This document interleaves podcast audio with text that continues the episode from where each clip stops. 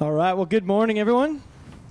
I will be moving this as we speak to keep up with the shade. So we'll see where, how it goes. I think I'm good right now, actually. So, anyway, I want to invite you to open your Bibles to the book of Acts, chapter 8. We'll be going there in just a moment. Uh, before we even get started, though, let me just say a couple things, uh, kind of by way of announcement ish type things. Um, first of all, uh, I want to just thank those of you who are a regular part of the Seacoast family in person or online. And uh, for a few things. One, I just thank you for your continued prayer and support of the mission and the ministry of Seacoast. Uh, for those of you who are uh, giving of yourself as volunteers in our kids and youth ministry, hospitality, uh, some of our online uh, ministries, life group leaders, all the different things that happen, uh, this wouldn't happen without you. So we wanted to say thank you for uh, being a part and, and jumping in and being a part of what we do every week, even in a you know everything's been modified this year, and it's amazing to see how many just figured it out and we stepped in to continue to contribute in those ways, as well as volunteering in our community programs like in the food bank and, and other places where we give of our time, tutoring, and all of that uh, through, to the community. Um, and then, third thing that I want to thank you for is just your financial contributions and generosity to the church. Um, in the month of December, we forecast our budget is to receive double what we would on a normal month, which is a challenge in any given year. And uh, this year we've been running a little bit behind, which is understandable in the midst of, of our pandemic. And uh, but I wanted to say just thank you to all of you because we actually met our uh, December uh, giving goals, uh, which was a huge way for a huge blessing for us to end the year and and to be able to start a new year with a little less stress for me as I look at that and kind of think of it. So I just want to thank you for that. Give yourselves a hand for just for participating and no, go ahead. This is a big thing. This is like double the normal, normal month. So, um, and more encouraging than even the money side of it is um, in the month of December, we had uh, almost the exact same amount of families who contributed and partnered with us financially as we did one year ago and you think, well, what's a big deal? That doesn't seem like growth. Well, in a pandemic year, that makes me feel like, okay, good. You know, there's been a lot of people who've moved out of state. There's a lot of people who, you know, there's just been a lot of transition in this year. And to have the same amount of people participating in the ministry and mission of Seacoast is, is an encouragement to me, and it should be to all of you. So thanks for, for being a part of what we do. Uh, the second thing I want to talk about before we get started is this is uh, Martin Luther King Jr. weekend. Uh, tomorrow, our, our nation gets to take a day to a day off for most uh, to just kind of stop. But the original intention is to reflect on uh, the work that was done. And you know i've been reading taylor branch's just this giant book about the civil rights movement of the 50s and 60s around martin luther king. And uh, there's a lot that i didn't know stuff i thought i knew. And i was amazed at how much the church put up with in the south and uh, prim- mostly the African American church, but there were some of uh, the white churches in the South that really were facing uh, getting bombed getting shot at, getting burned, um, and, and, pastors whose homes were getting shot up with guns and stuff on a consistent basis. And I look at that and think, man, thank God we've gotten so far in our country. We still have definitely have well, a ways to go. But I think of the, um, and a lot of them who are pastors who were leading the charge. Unfortunately, not every pastor. I wish it was. But leading the charge of the civil rights movement, which was rooted in the heart of Jesus. And rooted in the heart of Jesus is a, a, care and a concern for all people.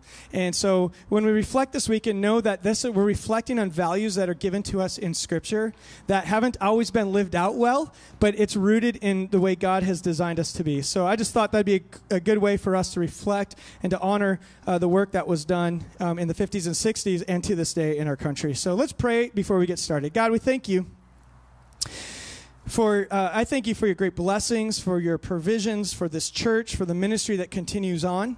Um, and Lord, we look forward to what you want to continue to do, even in a turbulent world. Um, so we thank you uh, for what you have done and what you want to do.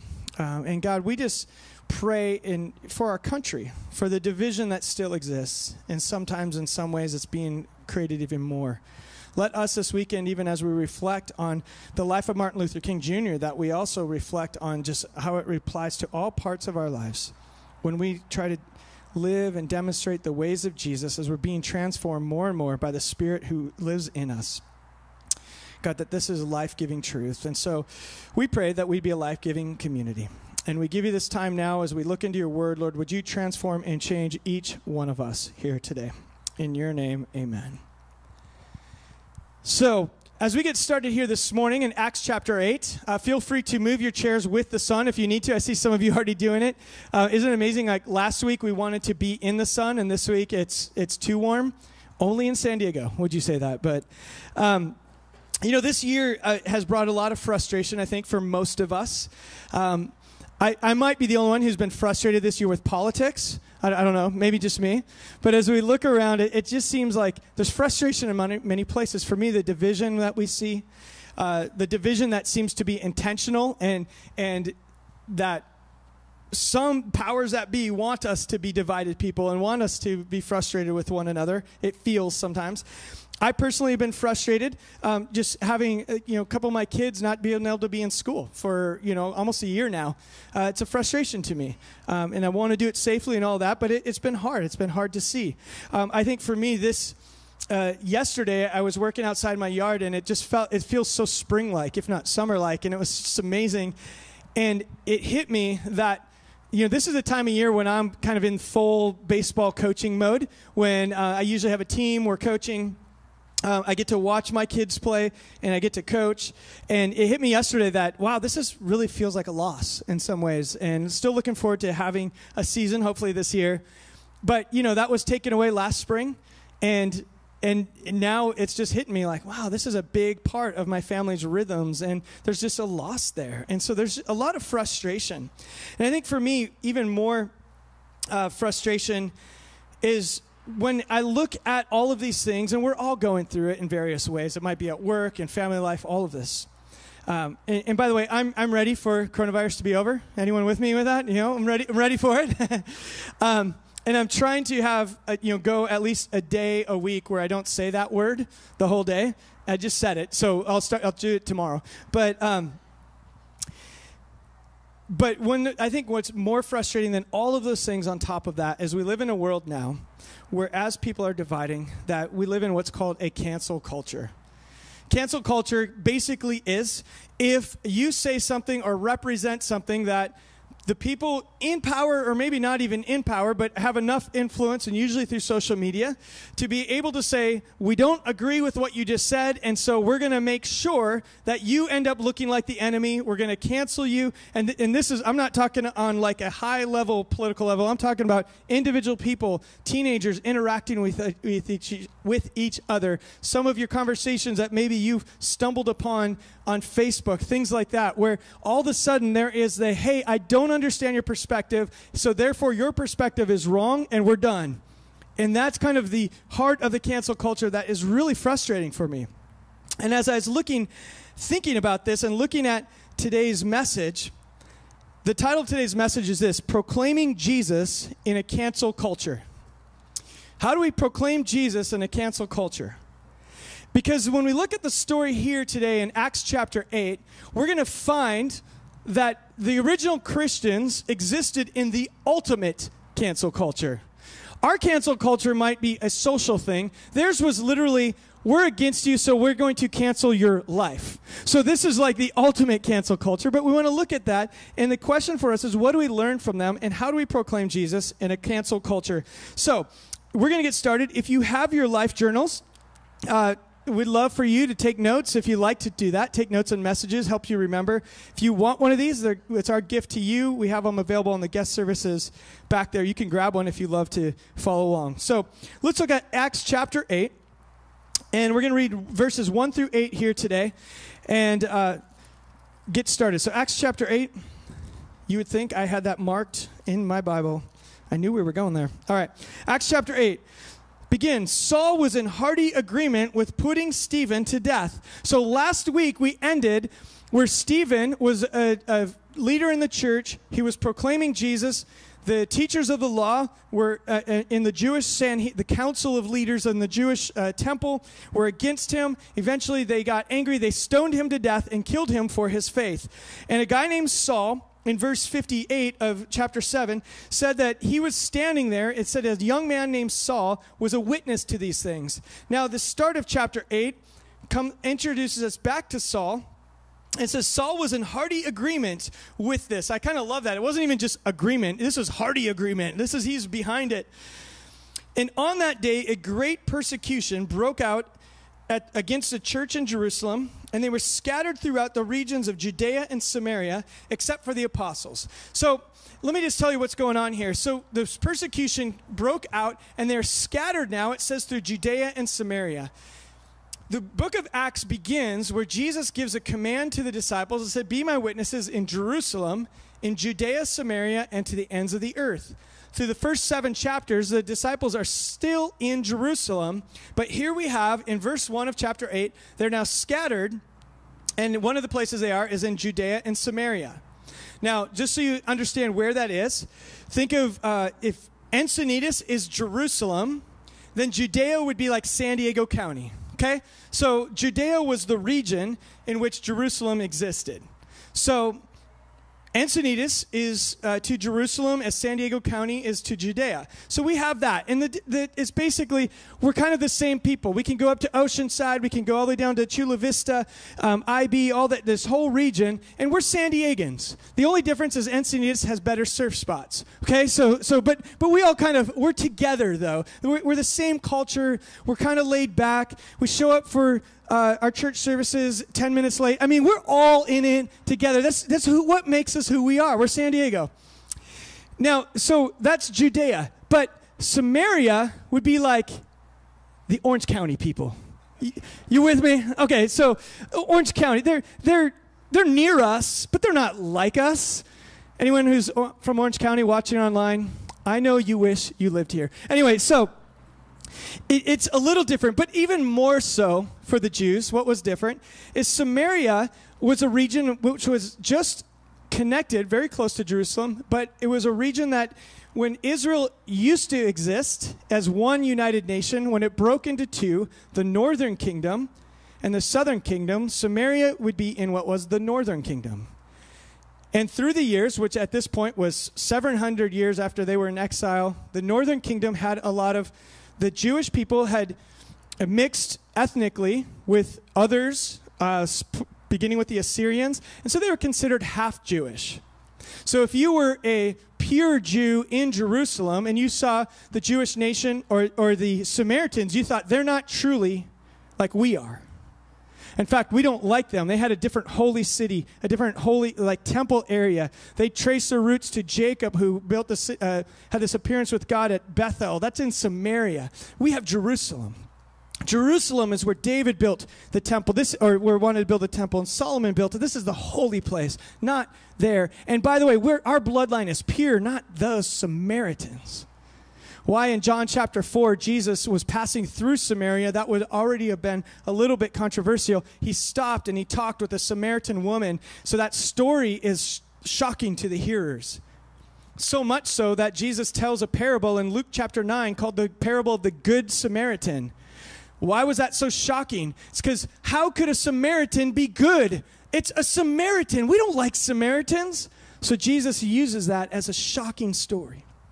In fact, to illustrate how much the Jews in Jerusalem did not like Samaritans, in John chapter 8, verse 48, the teachers of the law, the Jewish leaders, gave this accusation against Jesus. They said, Isn't it true that you are demon possessed and you are a Samaritan?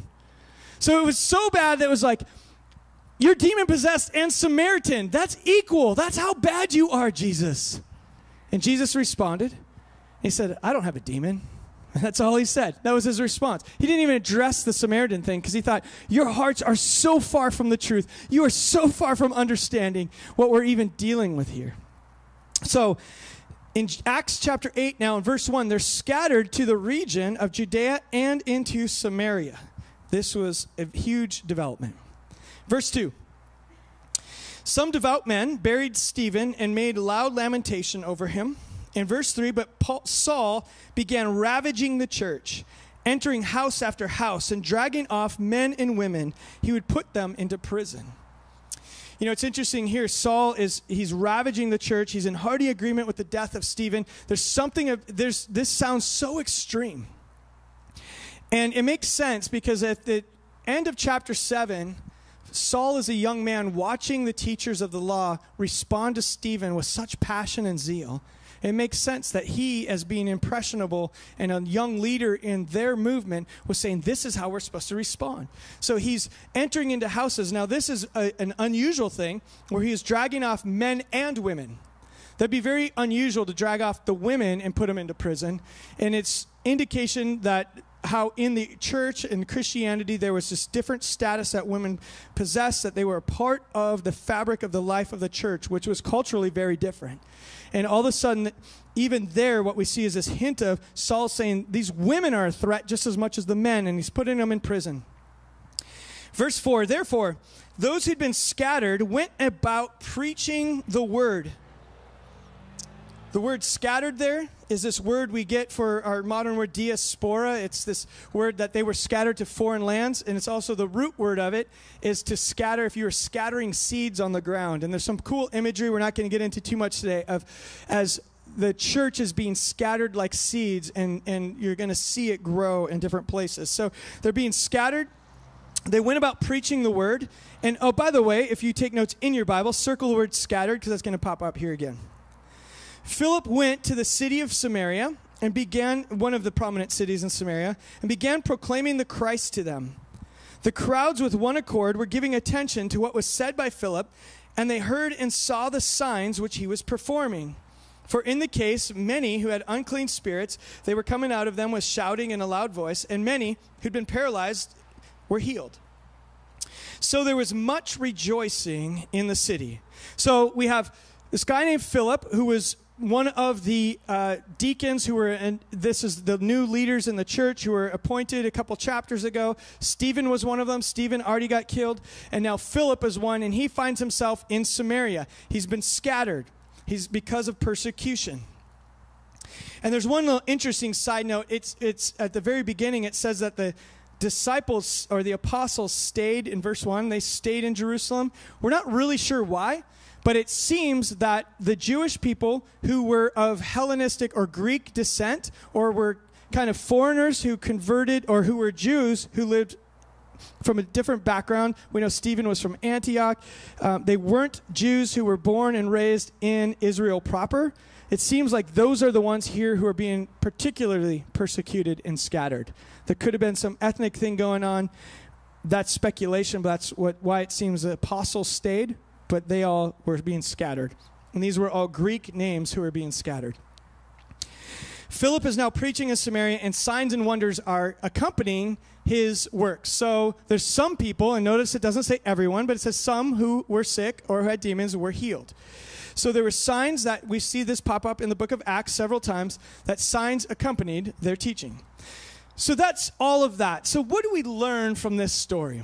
What does this tell us of how to be the church in a cancel culture? Because again, their cancel culture was, oh, we'll put you in prison, we'll beat you, and we may kill you. That's called being canceled. Not like, I'm going to shame you on social media. This is the ultimate. So, what do we learn from them? And there's three thoughts for us today that I want to give you for this. The first one is this how to be church in a cancel culture. The first one is this be confident. Because God wants you to be His wherever you are and however you got there. God wants you to be His wherever you are and however you got there. Now, some of you are in places in life because of bad decisions. Some of you are in places in life because circumstances have happened. Whichever it is, God wants to use you where you are, and He wants you to understand your identity in Him. He's willing, He's able and wants to redeem and restore your life wherever you are. But be confident because He wants you to be His where you are. This is what was happening in the church. As they got scattered, they could have said, Wait, what is going on? Why are we here, God? What, how are we to respond? But they understood no, our identity has not changed. In fact, maybe our identity is growing because we're understanding what God is up to. Now, let me take this story one step deeper because I think it helps us understand. Okay, for those of you who like to go one step deeper, you like taking notes, here we go. I want to show you a few verses. In Genesis chapter 1, verses 27 and 28, says this that God, this is the very beginning of our Bibles. God created man in his own image. In the image of God, he created them. Male and female, he created them. So God creates mankind in his image. God blessed them, and God said to them, Be fruitful and multiply and fill the earth. So the original story of mankind is God creates us in his image, and, and that word image there is the root word in Hebrew that we use for the word uh, photograph, or even today it can be used for like a statue. And think of this if I was an emperor and I was conquering new lands in the ancient world, what I would do is I would conquer a land and I would set up a statue of myself in that new conquered land. In fact, some countries still do that today. And you would do that to say, I am over this land. And the writers of Genesis use this imagery because to help us understand what God's call for humans were. He made us in his image, in his likeness. So we are miniature representations of God. That's how we're designed to be. And the very first command in all of Scripture is there in verse 28, where it says, Be fruitful, multiply, and fill the earth. So scatter out throughout the earth and represent my character wherever you are. That was the original call for humanity. Now, let me take you to Matthew chapter 28, verse 19. Jesus, who is God in flesh, who gave the original command, says this in Matthew 28 Go and make disciples of all the nations, baptizing them in the name of the Father, Son, and Holy Spirit, and teaching them to observe all that I command to you. So, what Jesus is saying in what we call this Great Commission is a repeat of Genesis 1 28. It's make disciples. A disciple, according to first century Jew, would be a student who looks exactly like the teacher. In fact, to this day, in Israel and in other parts where you have an Orthodox Jewish crowd, a rabbi would have a, te- a student, and the students will walk closely behind the rabbi to learn everything the rabbi does and learn to respond in every situation as the rabbi would respond. When we were living in Jerusalem, there's this market we'd go to on Friday, which is the beginning of the Sabbath, and it was just crazy busy there uh, because you have to get everything done before the, the sun goes down on Friday night because everything closes for 24 hours. So it'd be crazy in this market. And when it got close to closing time, when the sun was about to go down or sunset, there was this rabbi from one of the sects there who would walk around with a bullhorn, yelling in people's faces, saying, Hurry up, close down, it's time for Sabbath. And he was like yelling, he would yell in your face. If you had, you know, you're buying some croissants there, he'd be like, Get home, it's Sabbath time. That was interesting enough, but right behind him was his student who was standing directly behind him, just watching everything he did.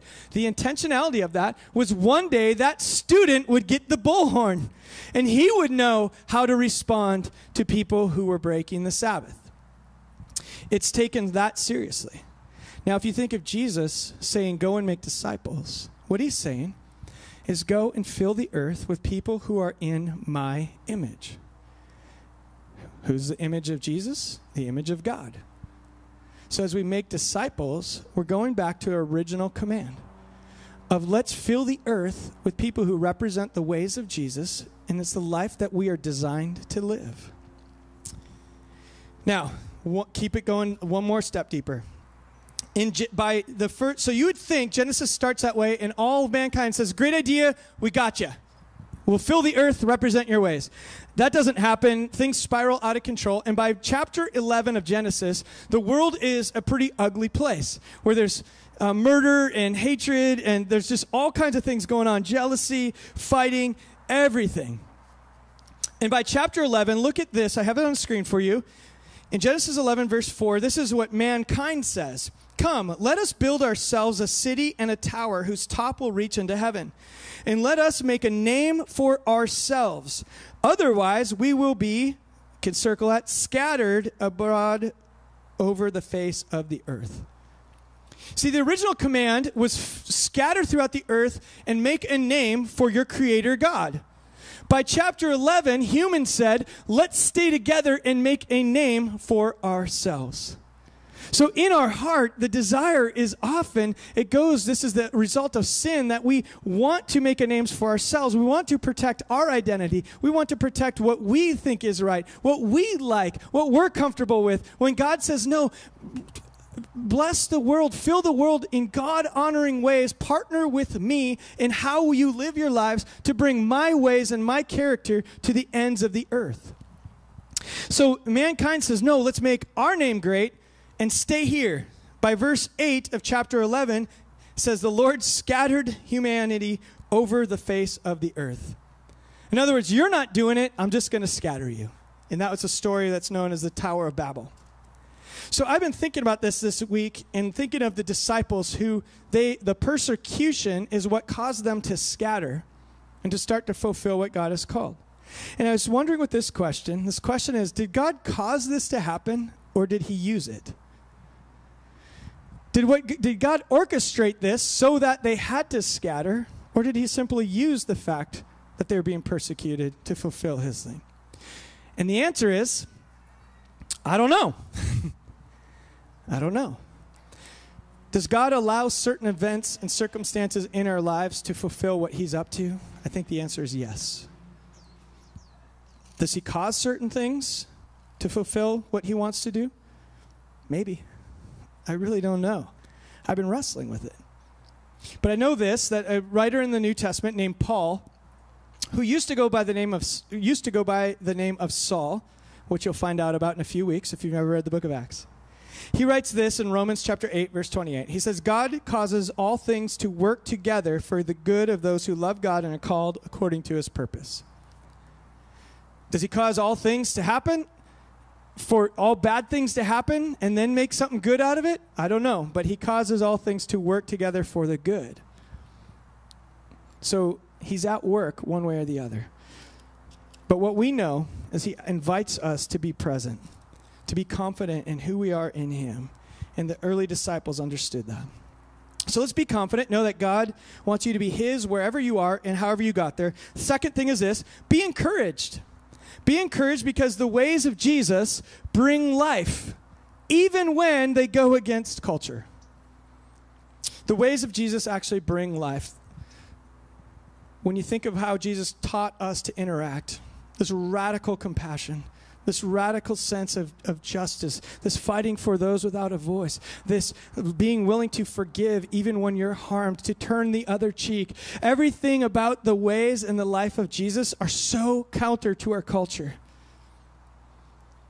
In our last week and a half, or probably the last two and a half months, or maybe even the last 10 years in our country, very few times have I turned on the news and said, wow, look at they're really showing us how we can unite and come together. Isn't this great?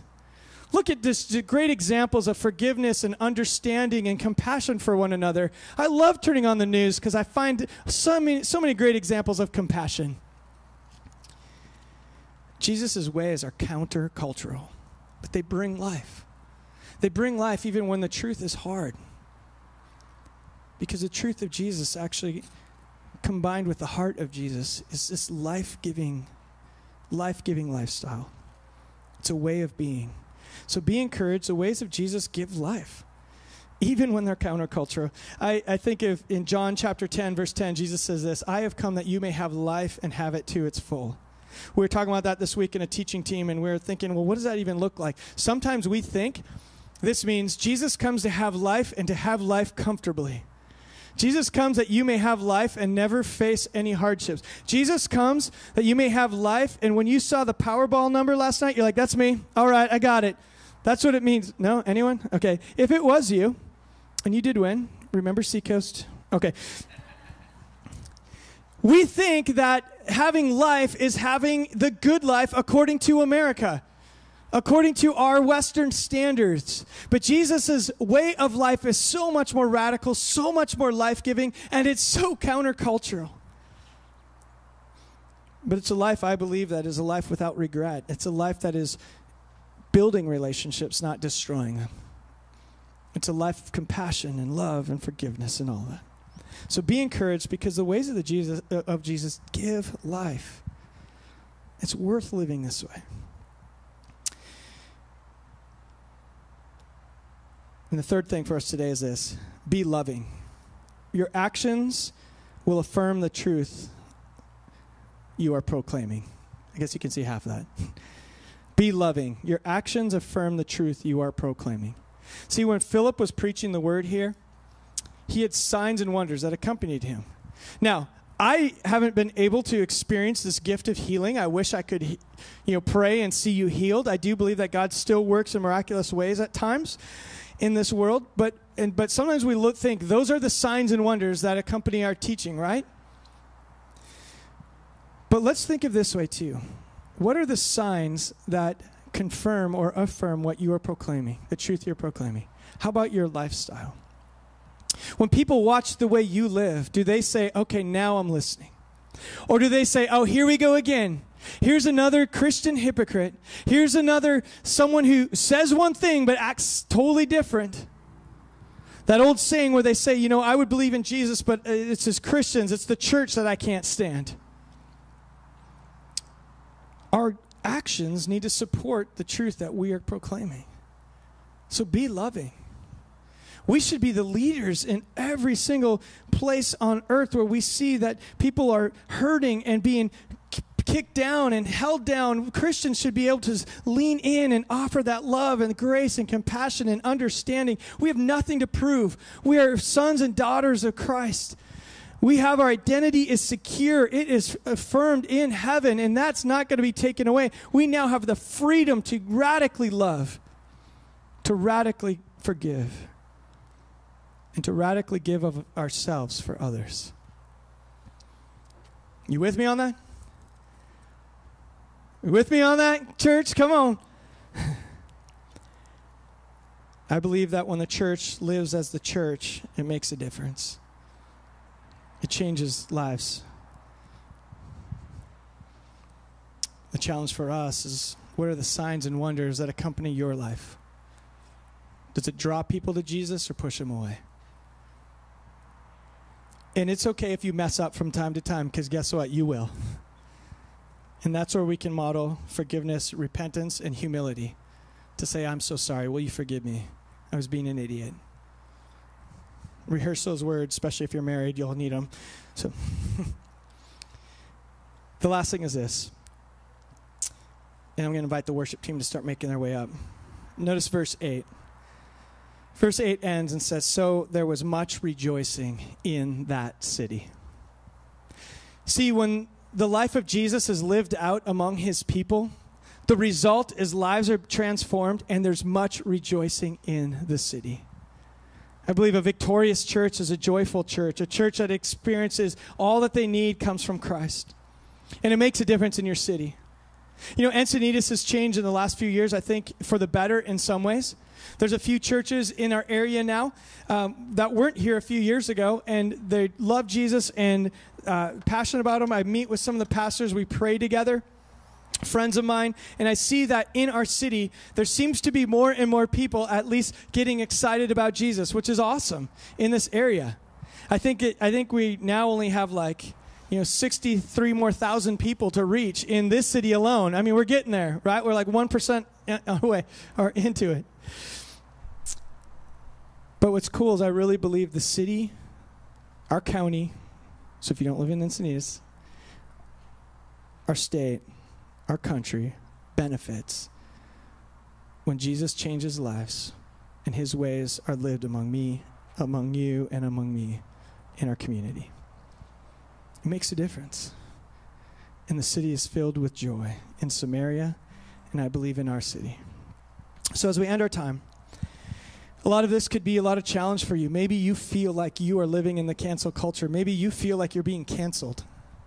Maybe you're just frustrated and, and you find yourself digging in against the other side. Well, Jesus invites you to give up that posture of the other side. He invites you to live His ways, to trust in what He's up to, to re- represent Him to everyone you interact with, and to let Jesus be the name that's lifted up, to make His name great, not ours. So let's pray as we end. God, we thank you for this time. And Lord, for every time that we've made maybe this life about us. And in some metaphors, Lord, maybe we, we've been building towers to the heavens to protect our name and to make it great. Build walls around relationships so that we're not seen as the weak ones, Lord. But God, you've called us to actually scatter, to fill the earth and represent you where we go. So, Lord, would you remind us, those who've already given our lives to you, would you remind us that that's what's already true? That's who we are. Would you give us the freedom and courage to live your way ways among our relationships at work, in our family, in our neighborhoods, even in our church? God, would you teach us to forgive? Would you teach us to be compassionate? Would you teach us what empathy looks like? God, would you teach us that whether things are all going the way we expect them to, or the way things are when they're not going the way they, we expect them, God, no matter what the situation, God, would you teach us to trust you and to see you as the one who is on your throne? So, Lord, would you change my heart, change the heart of our church, God, that we may live your ways and see your communities transformed by the power of who you are. We thank you and give you this time in Jesus' name. Amen. I want to invite you to stand as we sing this last song and be reminded of the truth and just proclaim that, Lord, we are with you wherever you are. Just sing together as a sign together as a church.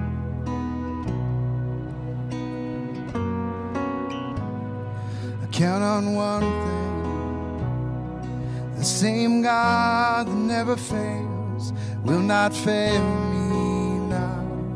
You won't fail me now in the waiting.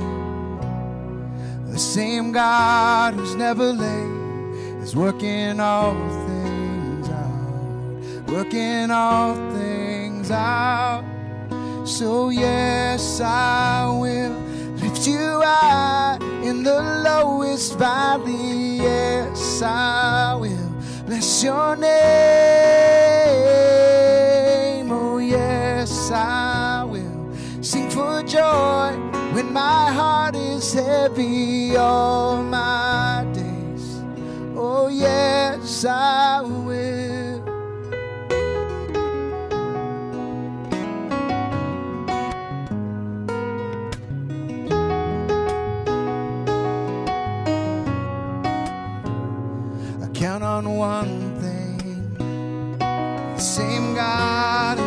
Fails will not fail me now. You won't fail me now. And in the waiting, the same God is never late is working all things out, working all things out.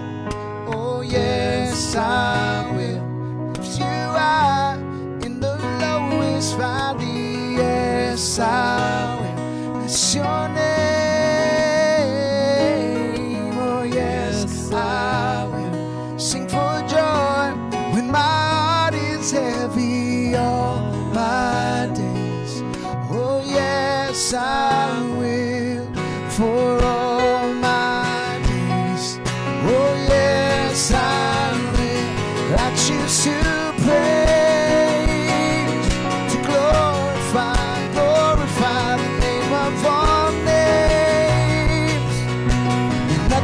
can stand against.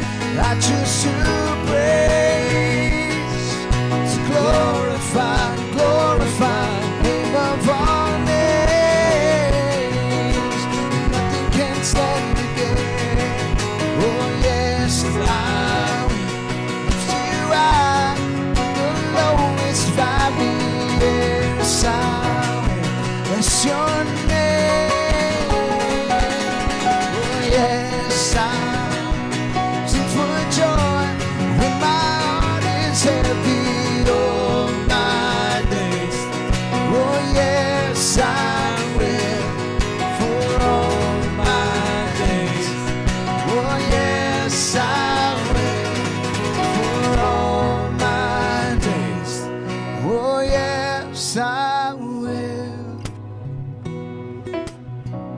truth to proclaim. Would you uh, end our time? Let's pray together. And I want to ask you to do this.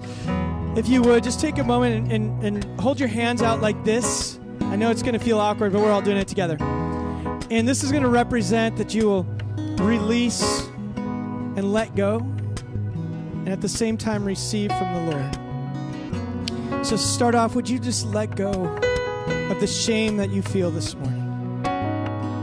Let go of the guilt that you didn't measure up, that you failed, you haven't lived for the Lord enough.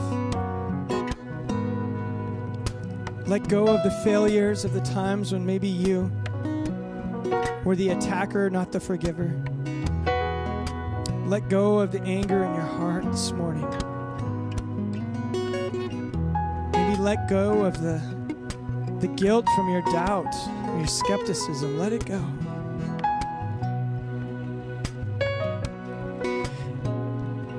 In its place, would you receive from Jesus? Receive this. Receive the fact that you are loved. Hear those words this morning by Jesus. You are loved. You are a precious child of God. Your sins are forgiven. Receive that. You are forgiven.